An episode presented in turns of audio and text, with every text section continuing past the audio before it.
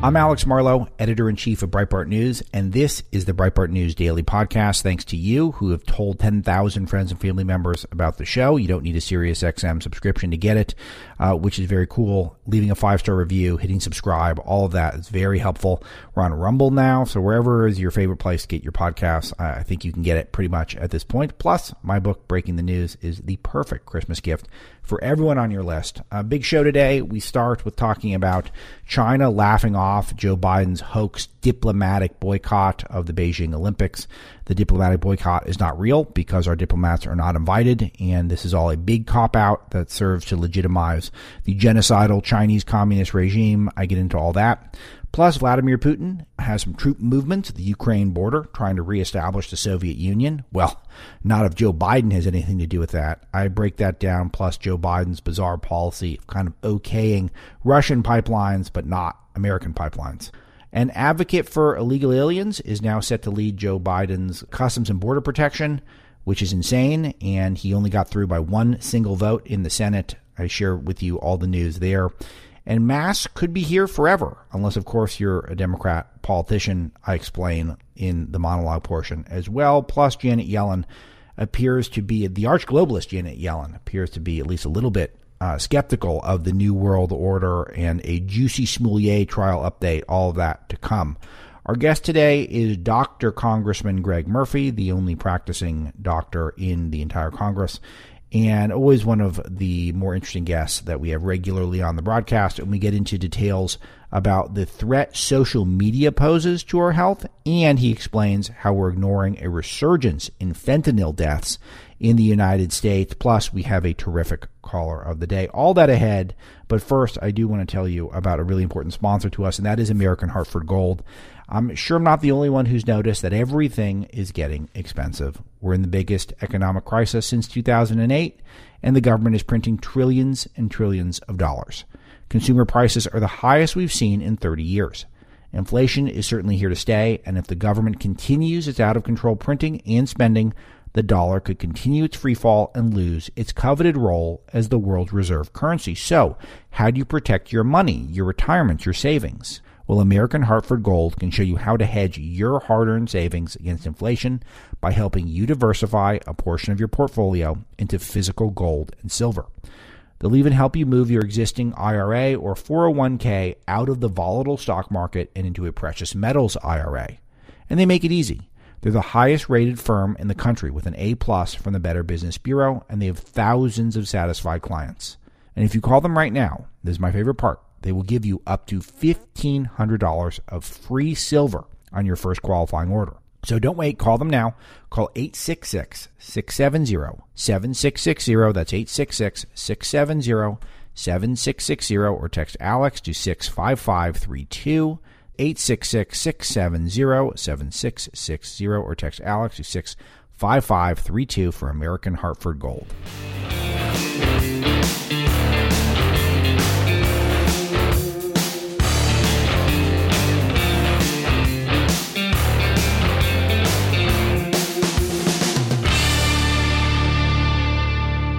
Get into the news, and I guess I will start with Janet Yellen waved the white flag on globalism as made in America companies are thriving in the supply chain crisis. And maybe we were selling it a little bit with this headline of Breitbart News. John Binder wrote up, but this is a compelling one and a rare thing of good news that I will start with. But uh, Janet Yellen, who's traditionally a globalist, the U S Treasury Secretary, um, is suggesting that it really did work out much better for Uh, the businesses that have relied on made in America products um, while we've had supply chain issues. And she does think that this is a sign perhaps for a model in the future. She said, certainly we want to work with other countries, with our allies and partners to address supply chain uh, resilience on a collective basis. So I don't think that this is just about the United States making everything at home. But in some cases, that may be part of the answer, which is actually a huge thing for her to suggest that maybe part of the answer is that we actually return to a uh, a, a mode where we would make things ourselves. Um, and there is something not just in in terms of national security and not just economic security, but I think there is something with a national character when you make things on your own that uh, has been completely lost. And I do think that if there are even globalists at this point entertaining, arch globalists, if you will, Uh, even entertaining that concept as part of the solution to what's going on in our country with our supply chain issues, then it is uh, a good thing. And I'll tell you, she is absolutely correct on this.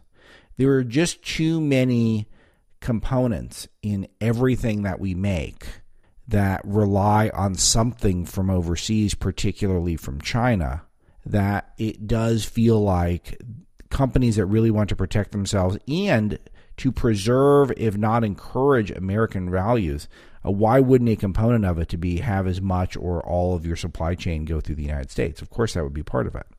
Um, the problem is, is that how much adoption of that do you need on a corporate level for it to really make a big impact? And there's a report floating around the internet that I've not dug into personally, so take this with a with a grain of salt. But there's one that uh, Apple has just cut another massive deal worth, you know, north of a quarter of a trillion dollars with the Chinese government. So that's America's biggest company, or one of them, second biggest, whatever it is at this point. And they make uh, products, and they rely on China to make the products. So they design them in Silicon Valley, and then they go to China, and they make them. And then uh, Apple gets rich, and then that money is used to fund things like American media companies. So, of course, you know, like Laurene Powell Jobs, Steve Jobs' widow, who, you know, then spends all the Apple money on uh, places like the Atlantic and on Axios and uh, on things like Now This and the Courier Newsroom and all these left-wing things. So, again, uh, this is a, a very early thing to point out, but it does. Uh, I do like the idea that some people are at least thinking this way. But the question is, is it too late in some ways? Um, we'll be back to China in a moment, but the establishment media, and I guess uh, at Breitbart we had to dive in on this issue as well, um, was focused a lot on Biden's semi-tough talk against Vladimir Putin yesterday, suggesting that if he invades Ukraine again, then maybe we'll san- sanction the Nord Stream pipeline. Uh, and it was very interesting to note, and Joel Pollack has a piece to this effect, how uh, during four years of Trump, Putin did not invade anything, really, of significance. No invasion of Ukraine uh, or uh, really anything else. Uh, another unsung thing of Trump's presidency that if he does choose to run again, he really should point this stuff out. I don't know if he will, which is, again, one of the frustrating things for me with Trump sometimes, that sometimes he didn't tout his biggest successes. And I've expressed this to people who are close to Trump, and they sometimes, you know, begrudgingly acknowledge that point. Um, but nothing, he didn't invade anything under Trump. Under Obama, Putin colonized Crimea, and under Bush uh, forty-three, he invaded Georgia. And Trump gets in there, and everyone says he's Putin's puppet. And then he was significantly tougher than the previous administrations, or at least he had better results, which is a part of why the Russian collusion and hoax took place. Those of you who've really traced back the origins of it, part of the origins of it was specifically that Hillary Clinton knew it was a weak point on her resume, so they used classic projection and said, um, basically, I know you are, but what am I? Schoolyard tactic. So it was, I know you are, but what am I? Democrat strategy. Just say Hillary's weak on Russia, so we'll just announce Trump's weak on Russia. And, of course, it got a mind of its own from there. Um, but, yeah, but after colonizing Uh, places and invading places under the previous administrations, both Democrat and Republican, Putin basically thought maybe uh, Trump's just so crazy he might do something bad and kept himself, relatively speaking. Um, so Biden has announced that he is willing to be tougher on Putin than Obama was, and I do think that this is a bit of a distraction um, because a lot of the media is starting to focus on how we are dignifying China by participating in the genocide games. A little bit of dog wagging here because you had Jake Sullivan coming out acting very tough. That uh, Joe's really tough on Putin, tougher than Trump, tougher than Obama, which is in a way kind of dangerous. And a lot of people point this out. I know Doctor Savage points this stuff out. The, the saber rattling against Russia is not really a great move, because, you know, Russia is very powerful militarily relative to much of the world, just about all of the world. So just because we want to manipulate a news cycle in the United States, I don't know if Russia is the right country to be saber-rattling against. Uh, yeah, that is what uh, Biden appears to be doing, because the news cycle over the genocide games is not great for him. I don't think. China has laughed off the hoax diplomatic boycott. Breitbart is the only place in uh, American media that is pointing out that the diplomatic boycott that Joe is engaging in is a hoax. And if we're not the only place, by all means, come join us. But uh, we're the only place I've seen. It is not real. There's no such thing as a diplomatic boycott. It is not real. As I said in the show yesterday, if you send all of your athletes and you don't send Jerry Nadler, that is not a boycott for a Olympic Games. And what's more, we're not invited. So it is a, a this is a direct quote from the China's top English language propagandist said yesterday, you are not invited. That is a direct quote. So that is the way. So China is just, just mocking us as they so often do. They've got Biden's number in a major way. Never invited, I think, is actually the more accurate quote. Chen Weihua, a notoriously misogynistic editor with the state-run China Daily, Francis Martel writes for us, repeatedly responded to news of the diplomatic quote-unquote boycott by stating you're not invited, you're not invited and not welcome, Mister Biden, Chen wrote. Hope you will live long enough to see China boycotting Los Angeles Summer Games in twenty twenty-eight. Whoa! China threatening a boycott of the Olympics in the United States in eight years. Pretty cool. And will our media acknowledge that stuff? No, because they'd much rather talk about that Biden's tough on Russia, much tougher than Trump, who is very effective against Russia, obviously. And sadly, much of the world joins in on it. Um, even uh, Jair Bolsonaro, who, who talked a big game against China, Brazil president, uh, been silent on the genocide games. And Francis Martel goes through his record, unfortunately, and he has cozied up to China a lot. I know there's disappointment to some of you. Uh, but that is real. That is the reality. She did a big piece on that, which is really interesting to read. Um, and then you've got other countries that are basically doing the same approach, taking the same approach that they are going to do a diplomatic boycott, but they're not thus far boycotting with athletes, prominent countries. And the most, the silliest one is Australia is going to play in the Olympics, but they're doing a diplomatic boycott over coronavirus. So not genocide. The genocide is not is not the issue. They, they just don't want people to get sick.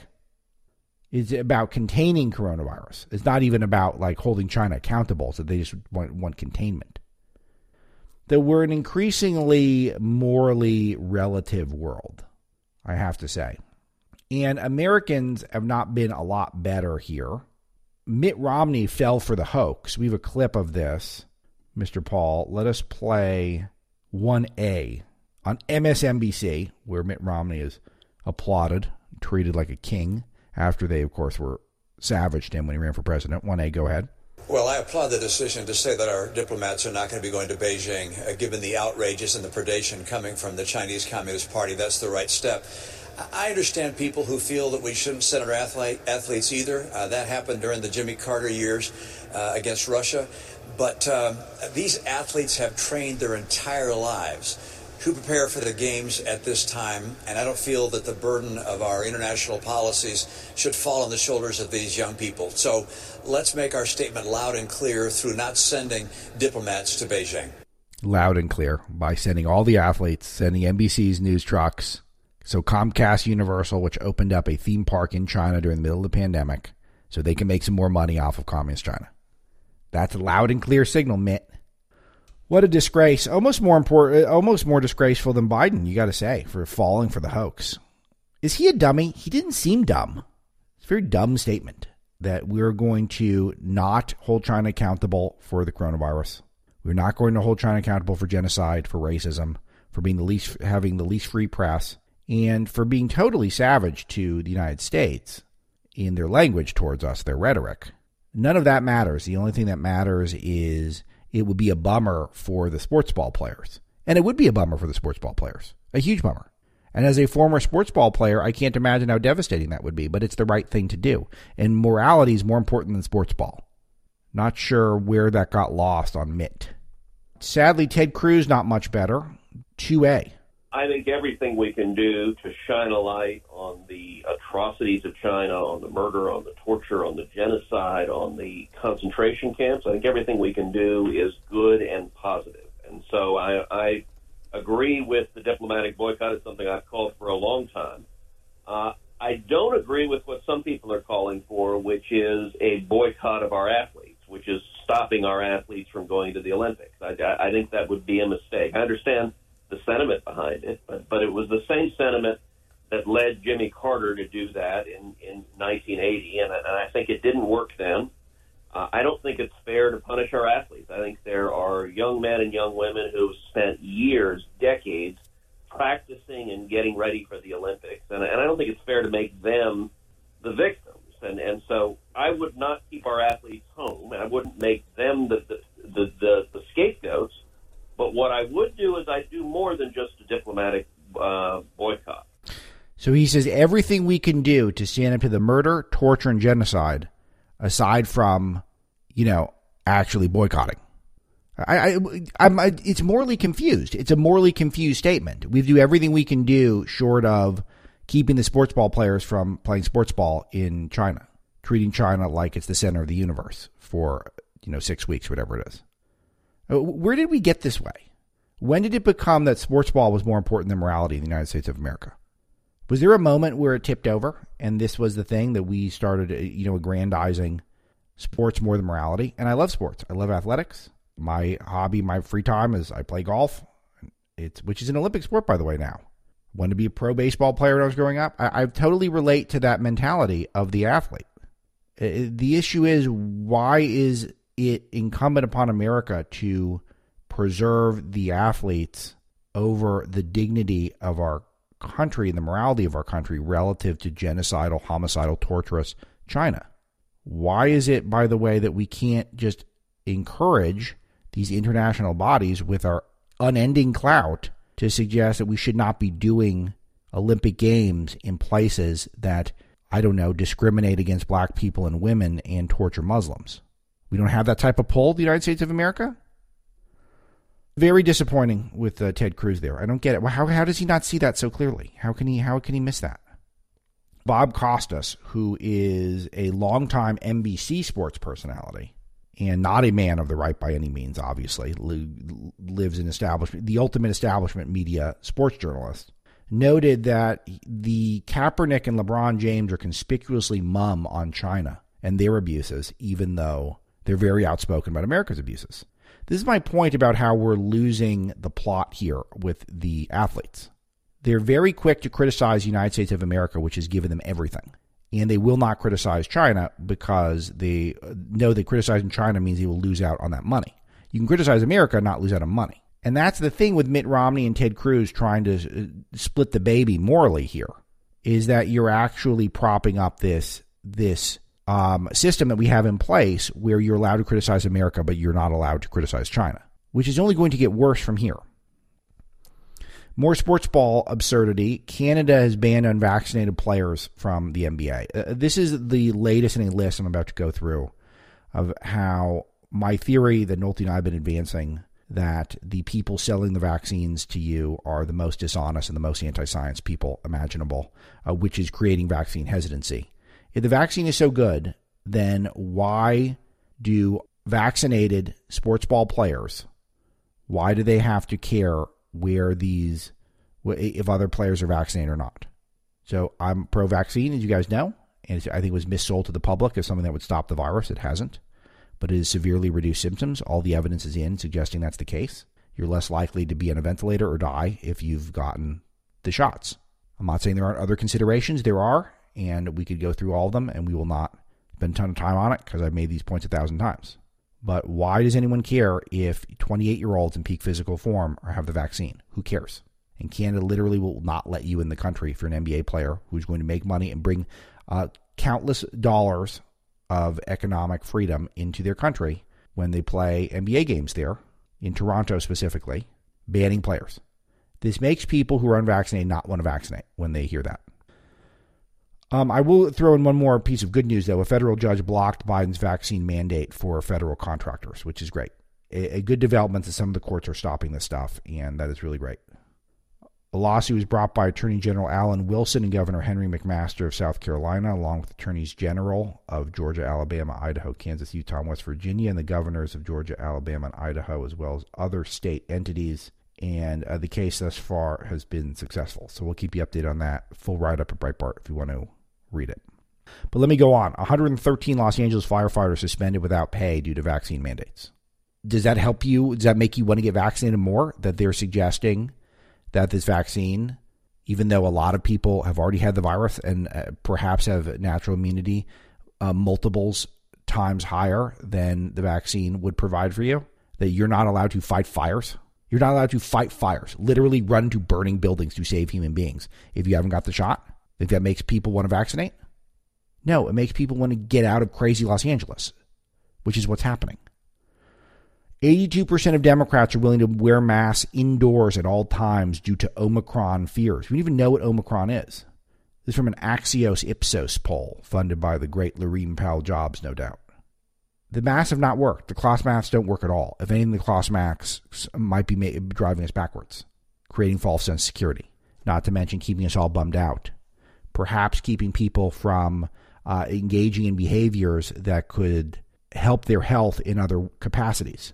As we're seeing more evidence that people missing doctor visits, um, the, being too stressed out, making unhealthy lifestyle choices due to pandemic fear might be worse for them than actually, you know, learning how to live in a world where the virus exists, which in retrospect was probably always the right approach, to learn to live with the virus instead of try to uh, do the this impossible task of shutting it down, which Biden said we'd shut it down. Another thing that's unforgivable that he said that. The approach never should have been to shut down the virus. It should have been to learn to live with the virus. We know that now more than ever, but I'll tell you the smart doctors who have been informing me from the very beginning were saying that within six weeks of this virus being out. And that's part of why, uh, you know, we've been so solid on the show and at Breitbart with the science, is that I have been going with Fauci and Biden's talking points. I've been going with what people who are actually on the front lines are telling me. And they were saying that the math looks like we're going to have to learn to live with this thing, not we're going to be able to shut it down. That's a political talking point from Joe. But anyway, eighty-two percent of Democrats want to wear the mask at all times due to Omicron, which we barely know anything about. And in the meantime, Democrat governor of Oregon, Kate Brown, spotted maskless as health officials draft more permanent mask rules. So they want to have masks basically forever in Oregon. They have the most extreme mask policies in the country, and literally the most extreme. And they, they're thinking about whether or not it should be recommended to have guidance to wear masks uh, indoors forever. It's anti-science, and it makes you not want to get the jab. It makes you not want to do anything that the public health officials and the Democrat leadership does, because they're not going with science. N E A board member suggests unvaccinated with religious exemptions deserve to die. A very important point, which backs up exactly what Nolte and I have been saying, is that the left is very comfortable with Trump supporters not getting vaccinated and dying. So now you got it. Um, the Libs of TikTok account grabbed this one, which is one of the best accounts on Twitter. They found this one. Um, I think it was, is it a TikTok page, I guess? I think that's what it is. Um, Molly Page Moomow, Pennsylvania teacher, member of the board of directors of the N E A, appears to identify herself as an educator, wife, union advocate, semi-pro wine drinker, L G B T Q ally, and on Team Pfizer. Speaking of Team Pfizer, the F D A ha- wants a federal judge to grant Pfizer until at least twenty ninety-six to release their full vaccine data. As a guy who specifically got the Pfizer vaccine because I buy the science, uh, their their their business people are not making them look very good, I have to say. Data point after data point to suggest that's the case.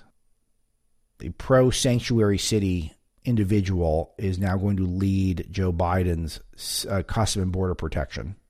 So someone who likes sanctuary cities and offended them specifically in the instance of Kate Steinle, who brutally murdered by an illegal alien, um, or I guess uh, technically we have to say killing, just in case. But it's the appears to be murder by seven-time felon, five-time deported illegal alien Jose Garcia Zarate. Story we've covered about a thousand times at Breitbart. And those of you who think you should boycott the next election, guess how many votes? fifty. fifty votes. fifty votes, and we get a guy who defended sanctuary cities, even in the case of the five-time deported guy who killed Kate Steinle, with illegal aliens crossing the country at a record rate, or at least breaking some records. Uh, don't confuse Joe Biden's weak poll numbers and Kamala Harris's weak poll numbers as a sign that their administration is failing. Their administration is succeeding in a lot of ways. The polls are not good for Joe. We report on all of them on Breitbart. But don't forget this. When you're putting guys in charge of Customs and Border Protection who believe in sanctuaries for illegal aliens, Tucson, Arizona Police Chief Chris Magnus confirmed Tuesday, fifty votes. All of you boycotted Georgia. Please remember you were misled badly, that that was the appropriate reaction. One vote could have stopped it. Democrats, again, never missing an opportunity to push for more illegal aliens. Ro Khanna in California saying we need work permits for illegal immigrants due to the supply chain shortages. So supply chain shortages mean we need more amnesty. So, and people are feeling the pinch. seventy-five percent of small businesses are, are impacted by supply chain crisis. Alexandria Ocasio-Cortez made the case that American workers rely on illegal aliens to survive. Thus, we need more amnesty. There's always an amnesty push going on. All right, a lot of grumpy news, so I will give some more good news. Uh, Soleil Morova, the commie from Cornell, who was nominated to a top banking post for Biden, has officially been withdrawn. Um, we kind of already declared victory on this at Breitbart a little while back because um, it was clear she was not going to have the votes get confirmed, but she's been officially withdrawn. So congrats to all of you who told ten thousand friendly, friends and family members about the most radical appointment of the many radical appointments by Biden. But it just shows you the type of people who are getting through. A literal communist sympathizer, if not outright communist, um, would be in charge of a key currency position and is now gone. Um, one or two other quick ones. We have a lot of great coverage of Jussie Smollett, his trial, which is getting increasingly absurd. Don Lemon allegedly sent Jussie Smollett texts informing him of a police investigation. So Don Lemon uh, letting his buddy Jussie know that the hate crime hoax was getting investigated, according to a Daily Mail report. And Jussie Smollett himself scolded a prosecutor for quoting his own N-word texts. So he was reading Jussie's text, which apparently had the N-word in it, and Jussie was upset about that. He's really credible on this stuff, guys. Did you know that there's a conservative advocacy and benefits organization with more than two million members and counting? That's A M A C, the Association of Mature American Citizens. A M A C has become one of the most significant conservative organizations in the United States. Joining A M A C gives you access to money-saving benefits, cutting-edge news, and a magazine full of insightful takes on today's most important issues. But most importantly, A M A C is working tirelessly to preserve the freedom secured by our Constitution. With a full presence on Capitol Hill, A M A C is pushing back against the efforts to defund our police, weaken our borders, and replace your freedom with government controls. Stand with me and over two million patriots by joining right now at amac.us forward slash Breitbart. That's A M A C. Dot us forward slash Breitbart. The benefits are great, but the cause is greater. So join A M A C today at amac.us forward slash Breitbart.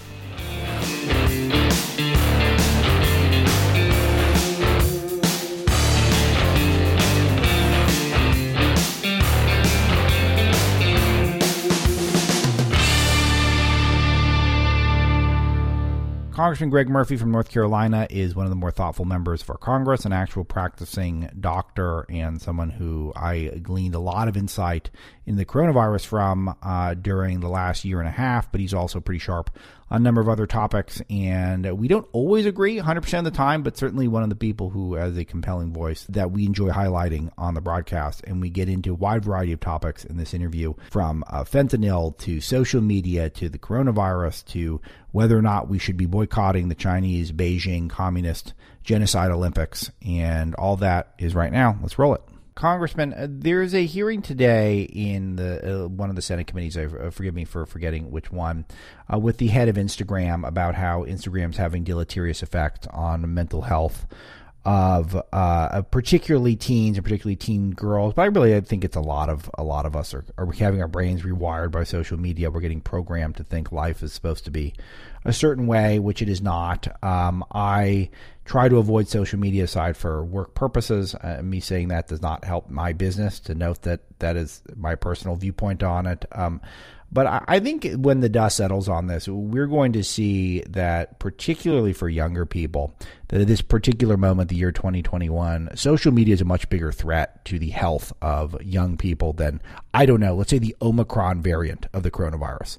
Uh, yet that seems like something that is almost like a cancelable statement for me to say that. Maybe some Soros-funded individual writes something ne- negative about me uh, that I've said that. Uh, you're a practicing medical doctor, among other things, and a congressman. Uh, evaluate what I just said and give me some thoughts on that. Alex, in my opinion, in so many different spheres, as a physician, as a father, um, as everything else, I think social media has literally been the poison of our younger generation. And I really, I, and I don't mean that being um, using hyperbole. I truly believe it has, because now if a, if a kid does not have a phone attached to them, they have a detachment disorder. And I, I, I'm not kidding. Um, it always has to be there. It always has to be readily available. When you and I were growing up, if we didn't know something, we had to go down to the library, look it up, spend it. Now you can Google it and have the information in thirty seconds. So it is a it is a generation of instant gratification. But what it's also done is create a generation where life is essentially an avatar. Um, you have life that's on a screen. Um, you're on TikTok or you're on Instagram, and that's where life is. And You, you get your self-worth from those relationships. It's a one-sided uh, situation. And so it's criminal. The bullying that goes on, the body shaming, the everything else that goes on, it is criminal. And, um, you know, while these phones have been one of uh, human's greatest inventions, I believe they've also been one of the worst inventions uh, for the psychology, the companionship, the ability to talk, the ability to think for all of humankind, especially our younger generation. Yeah, I think this is a major thing, and I hope that there is, I don't know what's going to take for people to start wisening up uh, to this, but uh, we have spent all of our time talking about coronavirus, and this has been one of the things that I know you and I have spoken about over the last year and a half, on and off, is that one of the threats of the coronavirus is not the coronavirus itself. It's that we are getting distracted from other potential health issues, whether it be unhealthy behaviors, mental health behaviors. And, and today I want to bring up, uh, or at least I want to start with fentanyl, uh, where there's been a, it seems like this is on the rise again, a growing problem in the center of our country. And a lot of it has to do with us having our focus, uh, I think, uh, directed at things that don't need quite so much focus. And, of course, we have an open border, and we keep appointing people and confirming people who believe in an open border. We just had another one get Senate confirmed. The C B P uh, head will now be someone who is openly pro-sanctuary city. Uh, th- this is something that is, again, medically speaking, dangerous. It's horrible, uh, Alex.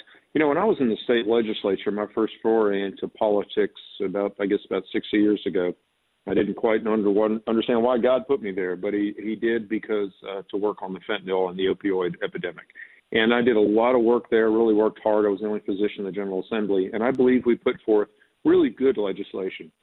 You know, since the uh, late nineties, the number of overdose deaths had continued to climb year after year after year. And we finally, and I think this was also a national effort, made a difference. And we cut down for the first time in, you know, twenty plus years, decreased the number of overdose deaths.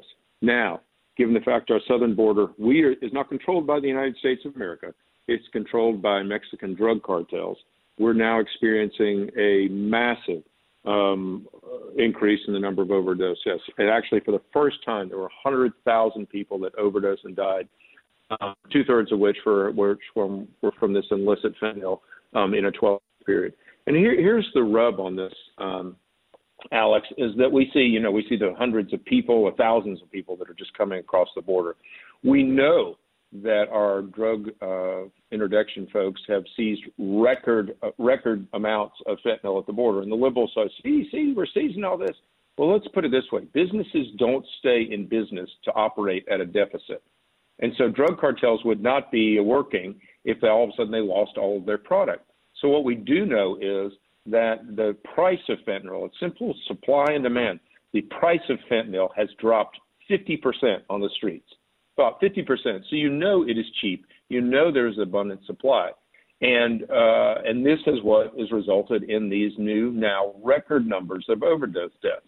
And sadly enough, you know, you're now I'm reading story after story after story of somebody that's taking one pill thinking it's that, but it's laced with fentanyl and they're dead. And so this, in my opinion, is the Biden administration should be charged with murder. I mean, flat out, this wow. their policies have resulted in, it, think about it, their policies have resulted in record numbers of individuals dying in this country. The fentanyl is largely made in Afghanistan, but comes through our uh, our southern border, and we don't have control of our border because of the policies that they've done. And we have now led, lead, led to uh, record numbers of Americans dying. I believe that's murder. I believe it's complicit murder. And our drug uh, czar, or rather our border czar, is M I A. Biden is just turning his head thinking it will go away. Things don't go away because you created the disaster, and they need to stop it.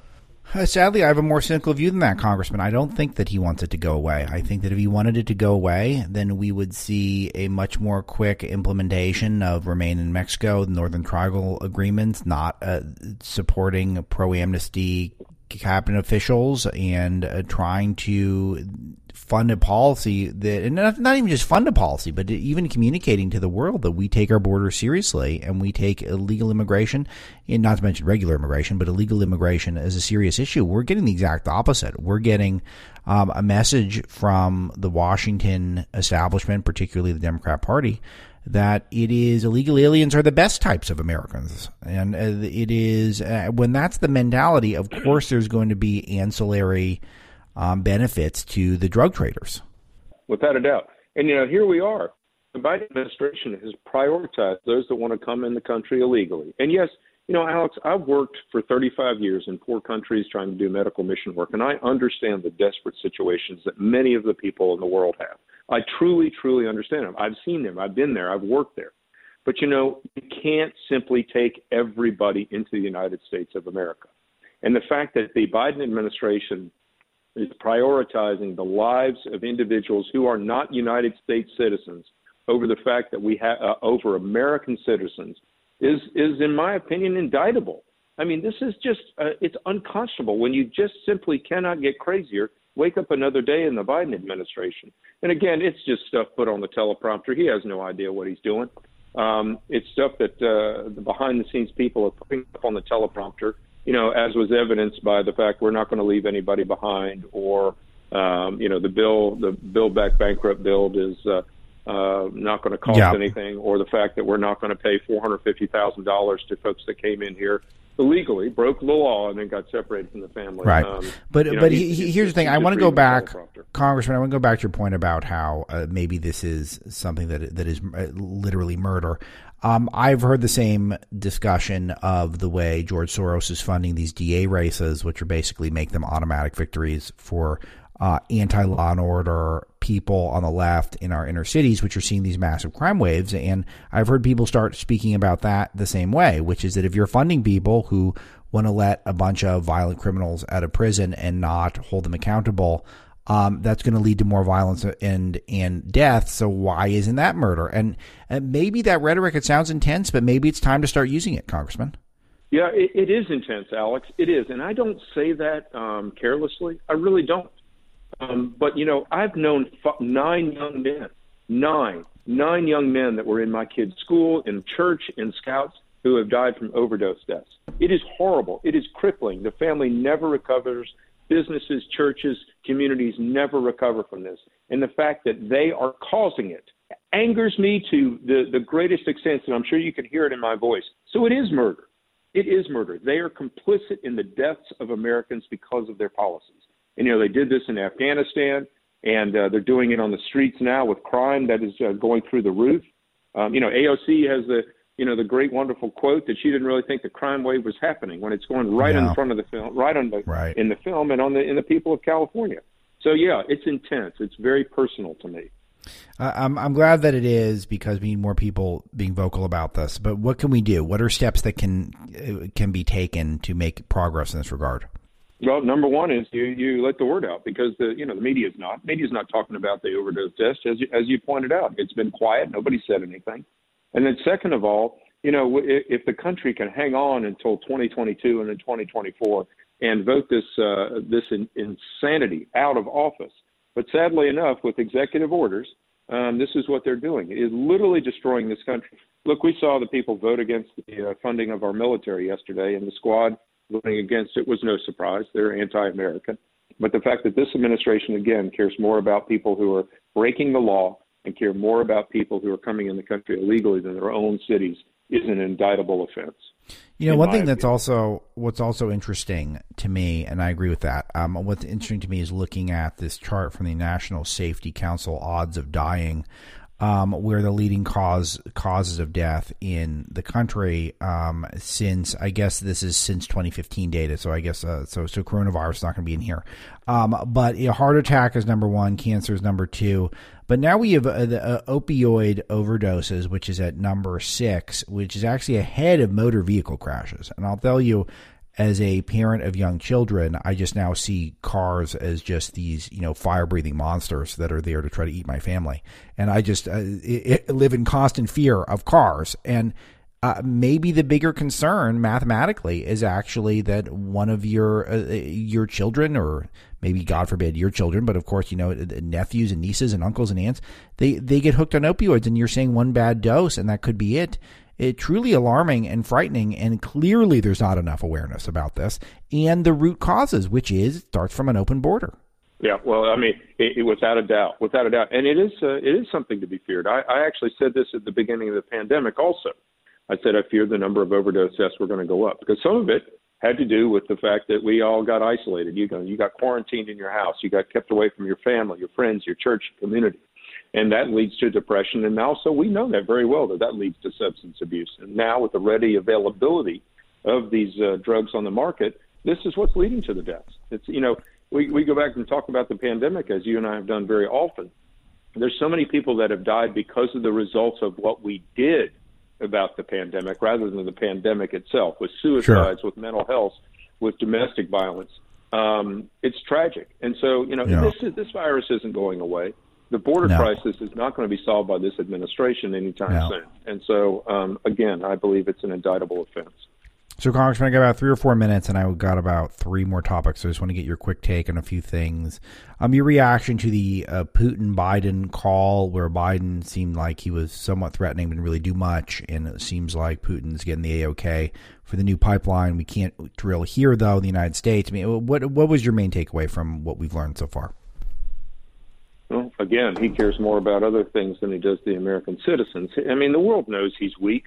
Putin knows he's weak. Um, the Chinese dictator knows he's weak. They're taking full advantage of this. And, um, you know, the fact that our military now cares, especially the head of our military, care more about your pronouns rather than military readiness. Um, they're going to kick people out because they haven't been vaccinated. Um, we, we, the, the world knows that we're weak right now, and they're taking full advantage of it, understandably, and the president from the president on down. Uh, next up, I want to ask you about the first responder frontline heroes who are now getting fired for not taking the vaccine. I know that um, this is not have to do with the science of the vaccine itself. It has to do with the freedom and logic issues here, in my opinion. But uh, what is your take? I just think it's sad. You know, I've been very pro-vaccine, as I've talked to you many, many times before. But the fact that, again, we're underlying the, not only the the national security of the country, but local security, Um, with people that are going out saving lives, nurses, doctors, um, in, in hospitals, um, for something that, for the most part, is uh, is very treatable. Now we have much better therapeutics, and the fact that we're further weakening our ability to care for the sick of this country because of a law, because of a mandate, in my opinion, is not only counterintuitive, um, it's damaging to the health and welfare of this country. I, I just uh, I just don't get it. Last question is, there's a lot of debate going on on whether or not we should actually boycott the Beijing Olympics. Uh, Biden has declared that we're going to do a diplomatic boycott, which is, let's be frank, meaningless. Uh, do you think we should send athletes to Beijing for the uh, Olympic Games this year? You know, Alex, I'm mixed on this because, uh, you know, I've been in athletics for a long time, never anywhere near Olympic uh, um, level, but I know the heart and soul of these kids that work since they're three and four years old to be eighteen or twenty-five that have just worked every um, to compete on the world stage. It's not their fault that this is in China. It's not their fault. And uh, I'm mixed on that. I, I truly am. I know uh, the diplomatic signals it sends as a boycott, but we're, we're, who are we penalizing? We're not penalizing China. We're penalizing our own athletes. So I'm very, very mixed on what to do about that. Yeah, maybe the diplomatic thing is just a is just a feather. Maybe that's the right thing to do. I just have a hard time um, hurting our own athletes um, because of China's bad behavior, which in the end is not going to change anything in China's bad behavior. All it's going to do is hurt our people. I don't know. I don't know if I agree. I mean, maybe it will change their bad behavior, because I do think there's so little awareness of how bad China is. And I think a, a statement like this could be very powerful. Yeah, it might. It might. That's why I said I'm mixed on it. I, I, I really, um, I'm torn. I'm torn, and maybe that's a better word. Well, Congressman, it's always great to speak with you, and I do have to go pay some bills. But at Representative Greg Murphy on Twitter, Congressman Greg Murphy, Republican from North Carolina. Always appreciate these talks, and uh, hopefully you'll come back soon. Great. Take care, Alex. Have a great day.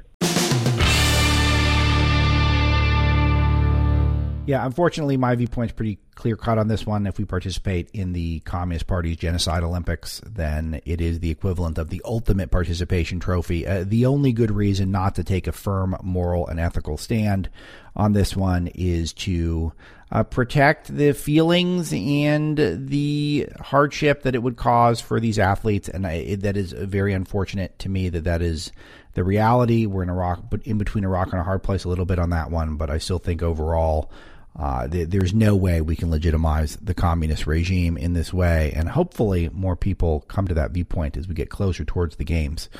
Uh, anyway, we have a great caller of the day today. That caller is Tracy in New York, who um, I, has some great points about the deterioration of some of the areas that have been run by Democrats and have way too many handouts and do not have Uh, the type of standards of excellence that I believe we have had in the past. And she breaks down, she breaks it down pretty well. Some solid insight. Let's hear it. You ask whether the Biden administration is succeeding. And I say, yes, it is. I work in construction. I was in Far Rockaway, Queens, which used to be a lovely, lovely neighborhood. It has now been ruined from President Johnson's Great Society back in nineteen sixty-eight, which put a bunch of projects down in what was a beautiful beachfront community. Anyway, many people I encountered were not working. They were high. I, you smell reefer everywhere. People hmm. are like laying on the streets. There is filth everywhere. There is garbage. It is just disgusting. And no one is working. They're walking around in their masks, collecting their government checks, and not caring. It, they would vote for any, any Democrat. It, Biden has succeeded because they're comfortably numb on, you know, big commie cash coming out of Washington, and they have no incentive to work. They have no incentive because Republicans will put them to work. Democrats will let them lay around and get high or get drunk or whatever, and it doesn't matter. Biden has succeeded, and that is so sad, in my humble opinion.